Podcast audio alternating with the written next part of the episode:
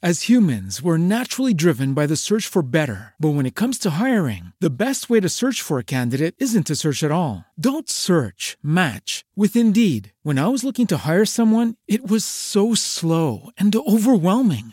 I wish I had used Indeed. If you need to hire, you need Indeed. Indeed is your matching and hiring platform with over 350 million global monthly visitors, according to Indeed data, and a matching engine that helps you find quality candidates fast. Ditch the busy work. Use Indeed for scheduling, screening, and messaging so you can connect with candidates faster. And Indeed doesn't just help you hire faster. 93% of employers agree Indeed delivers the highest quality matches compared to other job sites, according to a recent Indeed survey. And listeners of this show will get a $75 sponsored job credit to get your jobs more visibility at Indeed.com slash podcast. That's Indeed.com slash podcast. Terms and conditions apply.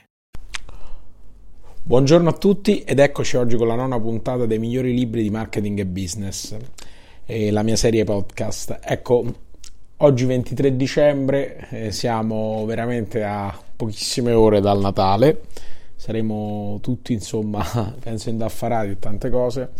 E, ed io insomma un po' per ringraziarvi in questi diciamo quasi due mesi e oltre di attività di podcast su questi libri, su questa diciamo rubrica che ha avuto un, insomma, un discreto successo, soprattutto mi è piaciuto sen- scambiare tante opinioni con altre persone sui libri, conoscere anche gli autori, spesso dei libri con i quali, eh, i quali ho recensito. Ecco, oggi ho deciso di farvi un regalo, un regalo di Natale con un, una storia di Natale per gli imprenditori, ovvero volevo parlarvi del libro Tutto per tutto di Enzo Muscia.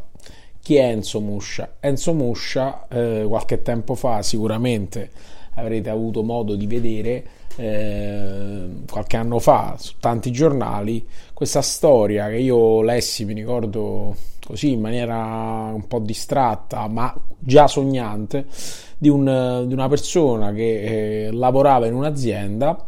Questa azienda e adesso daremo il nome un po' a tutto questa azienda eh, è stata diciamo la casa madre decise di chiuderla e eh, questa persona facendo tantissimo lavoro e impegno come vedremo adesso nel racconto del libro è riuscita a riassumere le persone licenziate a rimettere su in piedi questa azienda e renderla negli anni qualcosa di virtuoso. Ecco eh, detta così insomma può sembrare in qualche secondo può sembrare qualcosa di, di molto semplice molto facile eh, quasi di eh, in un certo senso um, qualcosa che si fa così dall'oggi al domani.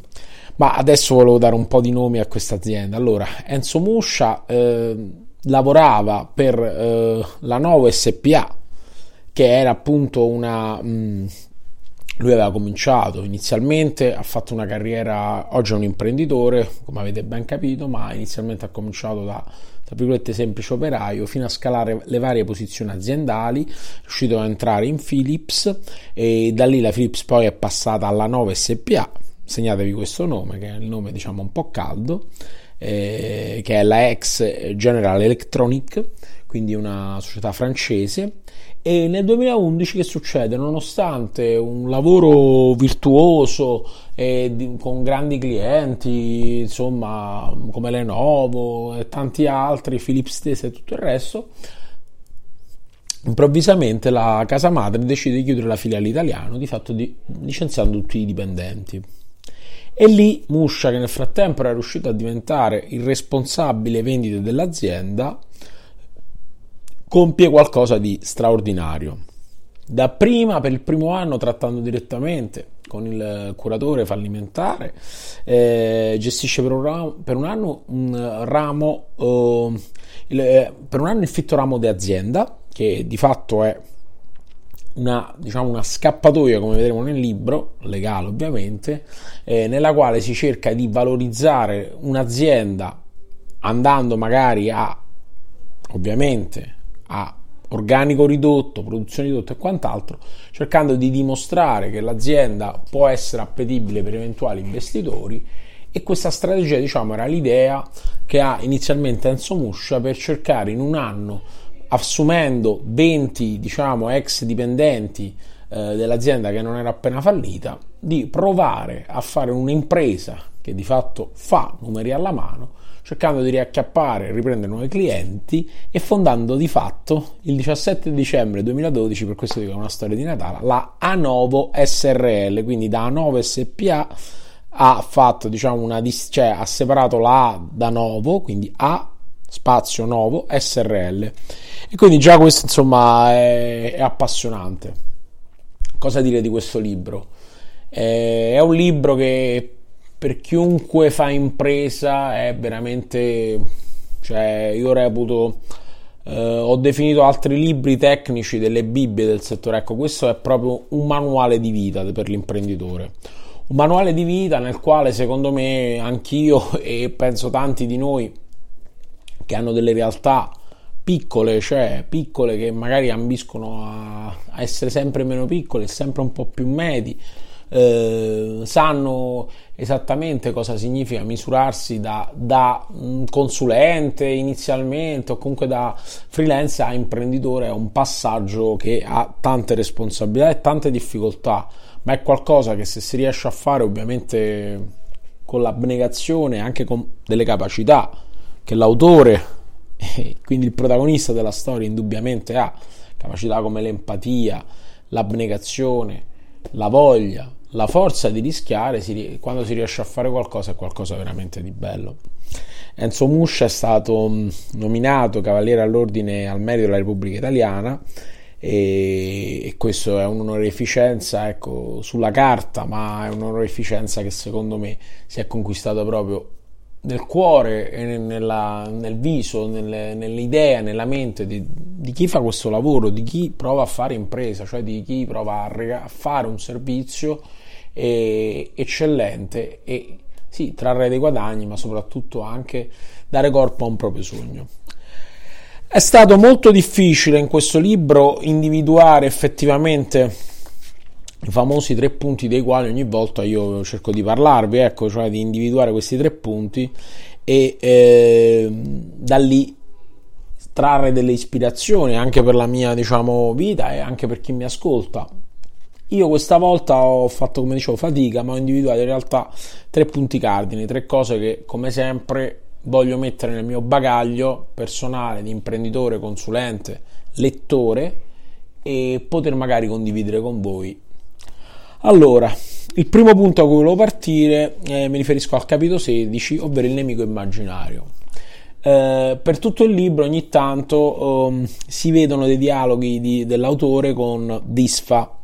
Eh, Disfa non è altro che appunto un, un nemico immaginario dell'autore che è il nemico che abbiamo tutti noi, cioè tutti noi imprenditori eh, quando vogliamo fare una scelta, quando la sfida comincia a diventare un po' più eh, difficile, difficoltosa per tempi, pagamenti, investimenti, incertezza, ecco, ecco, subentra questo nostro nemico immaginario che non è altro l'insieme di tutte le nostre paure, che nel caso dell'autore si personifica ed ogni volta che si trova a un punto, diciamo, di svolta o comunque decisivo della sua vita e delle sue scelte, che sono presenti tanti momenti in questo libro, lui è lì pronto a, ad offenderlo, a, a sminuirlo, a fargli capire che deve volare basso. E voglio leggervi questo passaggio che secondo me è molto eh, divertente. Ecco, divertente ma anche fa molto pensare. L'autore sta facendo diciamo, una discussione eh, con Eugenio e dice: Secondo me, dissi, a un certo punto tutta la negatività che assorbiamo eh, diventa qualcosa di più. Paure, dubbi, scarsa fiducia in se stessi, autodenigrazione, autosabotaggi si accumulano fino a fare massa critica. Allora da qualche parte dentro di noi affiora il contrario dell'amico immaginario che avevamo da piccoli. Eugenio risponde: Un nemico immaginario? Ed ecco che il nemico immaginario, questo lo aggiungo io, diciamo, del, del libro Disfa, questo è offensivo, dice. Esattamente, dice l'autore. Un misto di tutti quelli che nella vita ci hanno messo i bastoni fra le ruote per partito preso. È come se alla fine tutta la novità si coagulasse. Pensa che a volte mi sembra di farci delle vere e proprie chiacchierate con il mio nemico immaginario. Ecco, questo oh, secondo me è un po' la zavorra che noi ci portiamo, noi imprenditori, noi persone che cerchiamo di fare un lavoro che di per sé ha un'enorme incertezza di riuscita. Ed è secondo me molto bello il modo in cui Enzo Muscia va a parlare alle paure che ognuno di noi ha. E questo l'ho trovato veramente significativo ed è qualcosa che porterò con me. Un altro punto di svolta, ed è il secondo, è il capitolo 14 che è intitolato come Willy il Coyote. E perché è il momento, diciamo, più duro di tutto il libro, ovvero il momento in cui eh, l'avvocato Bianchi De Dominicis, che appunto era la persona che stava gestendo eh, la vendita della società, quindi dopo il fallimento, informa che nonostante il fitto ramo di azienda e nonostante l'incredibile lavoro fatto da Enzo Muscia che assume, quindi già entrando nel, nel, dubbio morale con se stesso di poter assumere solo 20 persone perché non ce la fa con i costi invece delle 300 che animavano prima la 9 SPA e con questi, come la definisce lui, sporca ventina riesce a fare praticamente il lavoro che forse avrebbero fatto un centinaio di persone Nonostante questo, è il momento in cui si rende conto eh, che oltre a non aver, essere riuscita nel suo obiettivo, cioè quello di trovare un nuovo imprenditore, un nuovo diciamo, finanziatore, qualcuno interessato a mettere, immettere capitale, ad acquisire l'azienda del fitto ramo di azienda appunto che avevano creato, quindi la Anovo SRL, si rende conto eh, come ultima ciliegina che ora leggo, l'avvocato disse: Devo mandare tutti a casa, lei compreso. Per me la storia finisce il 30 novembre. Muscia risponde: Cassa integrazione? Lei no, lei mi va in mobilità perché l'anno di fitto valeva come cassa integrazione. Il che lì per lì mi sembrò la classica ciliegina sulla merda.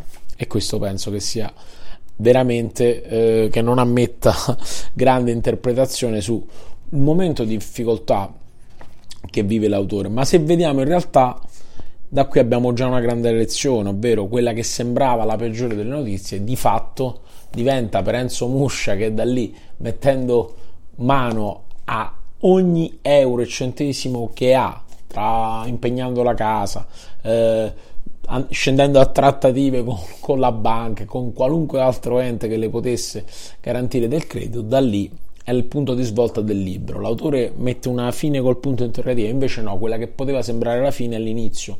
E questo è, secondo me, anche un po' perché è Natale il messaggio più bello che uno può vedere. Perché da lì Enzo Muscia diventa quello che è oggi, ovvero un imprenditore capace di avere un'azienda, oltre a riassumere altre persone, un'azienda che performa e che sta diventando comunque anche un punto di riferimento nel settore delle riparazioni elettriche e riparazioni elettriche di, di apparecchi elettronici. Ecco, il terzo punto di cui voglio parlare è che lo sento veramente molto mio, questo punto l'ho infatti condiviso anche col mio socio Vincenzo, ovvero capitolo 23, i cappelli dell'imprenditore. I cappelli dell'imprenditore non è altro che la capacità, ovvero cioè il la capacità e a questo punto l'elasticità più che capacità del, del ne- di chi si avvicina all'impresa nella fase iniziale in cui non si hanno, cosa che ho fatto io, che penso abbiamo fatto tutti, in cui non si hanno grandissime eh, capitale da investire, cioè escludendo magari i patrimoni personali, ma magari uno comincia e quindi eh, cercando di far fruttare al massimo quello che è il capitale della propria società. Eh, il concetto di doversi sdoppiare, lui li chiama cappelli, cioè dice che ogni eh, l'imprenditore assume ogni volta sembianze e un ruolo diverso, ma è sempre lui, quali chiama cappelli, ma in realtà mi ha ricordato anche a me tutte le volte in cui sono dovuto essere commerciale, consulente, eh, servizio clienti, ammi- commercialista, amministratore, quindi customer service, le volte in cui sono andato a fare la spesa per lo studio, in cui ho preparato i caffè, e buttato la spazzatura, a volte è stato necessario pulire anche i sanitari prima che venisse un cliente, magari la donna che generalmente da noi viene una barra due volte a settimana, quella settimana non era potuta venire. Ecco, sono un po' tutti i ruoli che l'imprenditore in un certo senso ricopre ed è un po' questo secondo me anche l'essenza dell'imprenditorialità, ovvero proprio il concetto di sdoppiarsi. Eh, con la mia società quando siamo partiti eravamo io e Vincenzo e da fuori sembravamo che eravamo 20 ma all'inizio eravamo veramente 2-3 sì avevamo dei collaboratori esterni ma in tutto il viaggio iniziale che vi assicuro poi è la parte più bella almeno ad oggi posso dire nonostante comunque poi uno si affermi o le cose comincino ad andare anche in un certo senso positivamente quella parte uno la ricorda con grande fatica ma anche grande piacere e divertimento e l'autore parla che mh, volevo leggervi quali sono le sue aree di intervento, ovvero amministrazione, rapporti con le banche, studio paghe, commercialista, rapporto operativo di produzione, adeguamento e conformità, gestione clienti e new business.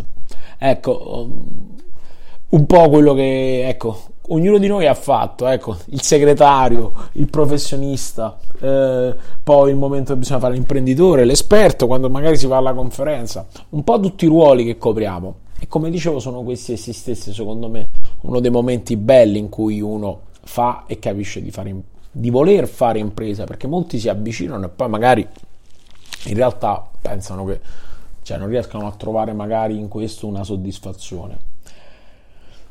I, I, punti che volevo analizzare con voi sono finiti e cosa vi posso dire? Cosa mi rimane da questo libro a chi è diciamo rivolto? Intanto è rivolto a chiunque faccia impresa, chiunque voglia fare impresa, chiunque sogni di fare impresa, perché poi oggi uno dei grandi problemi è che per fare impresa serve, servono dei talenti, servono capitali, serve tanta voglia, tanta fatica, tanta voglia di, di mettersi in discussione, anche all'inizio di guadagnare meno rispetto a un lavoro da dipendente. Certo, poi quando le cose cominciano a girare vi, vi leverete davvero tante soddisfazioni e sono le stesse soddisfazioni che si inseguono che sono un po' secondo me l'animo dell'imprenditore, cioè il fatto di eh, cioè, detto tra noi, scegliere di fare l'imprenditore, soprattutto oggi in Italia, è la scelta razionalmente più sbagliata per, per un mercato che è difficile, per eh, una diciamo anche incertezza che viviamo a partire dai rapporti, ma in generale proprio ehm, anche nei servizi che si vanno a offrire. E anche il concetto che secondo me oggi si vende un'immagine dell'imprenditore che è sbagliatissima, vedo tantissimi diciamo nel mio mestiere, non li posso definire colleghi questi, ma comunque tanti millantatori ehm, o comunque ehm, falsi self-made men che eh, fanno di fatto delle delle proposte, vendono dei corsi e quant'altro e vendono l'idea che vendono l'idea dei soldi, l'idea di, di, guidare macchine che poi nel 99,9% periodico dei casi sono macchine che noleggiano un'ora, Ferrari, Porsche, Lamborghini, si fanno un paio di foto, orologio spesso anche patacca al polso, oppure la classica foto sull'aereo diciamo privato che dimostrano che ormai fanno addirittura i set fotografici a noleggio a Ciampino, insomma in generale il concetto di vendere l'idea di fare i soldi, ecco questa è una delle cose più sbagliate e secondo me il libro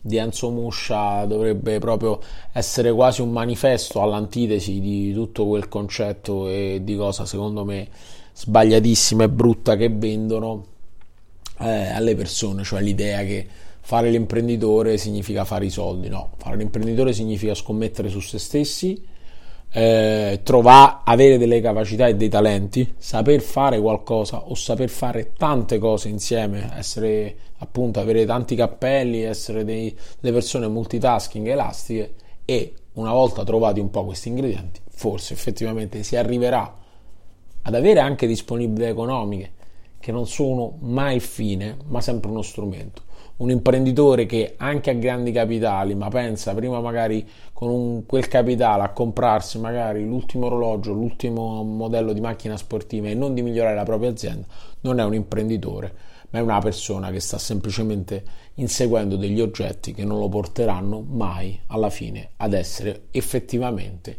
vicino alla parola imprenditore. Con questo diciamo podcast vi saluto e vi ringrazio ancora per insomma come mi state seguendo. Mi fa molto piacere. Ci sono le vacanze di mezzo e il podcast non andrà in vacanza perché per me non è un lavoro questo perché amo quello che faccio, non andrei in vacanza neanche le mie attività, diciamo, ordinarie, quindi attività legate all'azienda. E lunedì prossimo, anzi, sarà un'occasione, insomma, in certo senso chi mi segue sarà conveniente perché leggerò molti più libri in questi giorni, avendoci un po' più di tempo libero che mi sono preso, sempre relativamente. E lunedì prossimo ci sentiamo per un prossimo libro e salutiamo il 2019. Vi ringrazio e auguro a tutti buone feste. Ciao! As humans, we're naturally driven by the search for better. But when it comes to hiring, the best way to search for a candidate isn't to search at all. Don't search, match with Indeed. When I was looking to hire someone, it was so slow and overwhelming. I wish I had used Indeed. If you need to hire, you need Indeed. Indeed is your matching and hiring platform with over 350 million global monthly visitors, according to Indeed data, and a matching engine that helps you find quality candidates fast. Ditch the busy work. Use Indeed for scheduling, screening, and messaging so you can connect with candidates faster. And Indeed doesn't just help you hire faster. 93% of employers agree Indeed delivers the highest quality matches compared to other job sites, according to a recent Indeed survey. And listeners of this show will get a $75 sponsored job credit to get your jobs more visibility at Indeed.com slash podcast. That's Indeed.com slash podcast. Terms and conditions apply.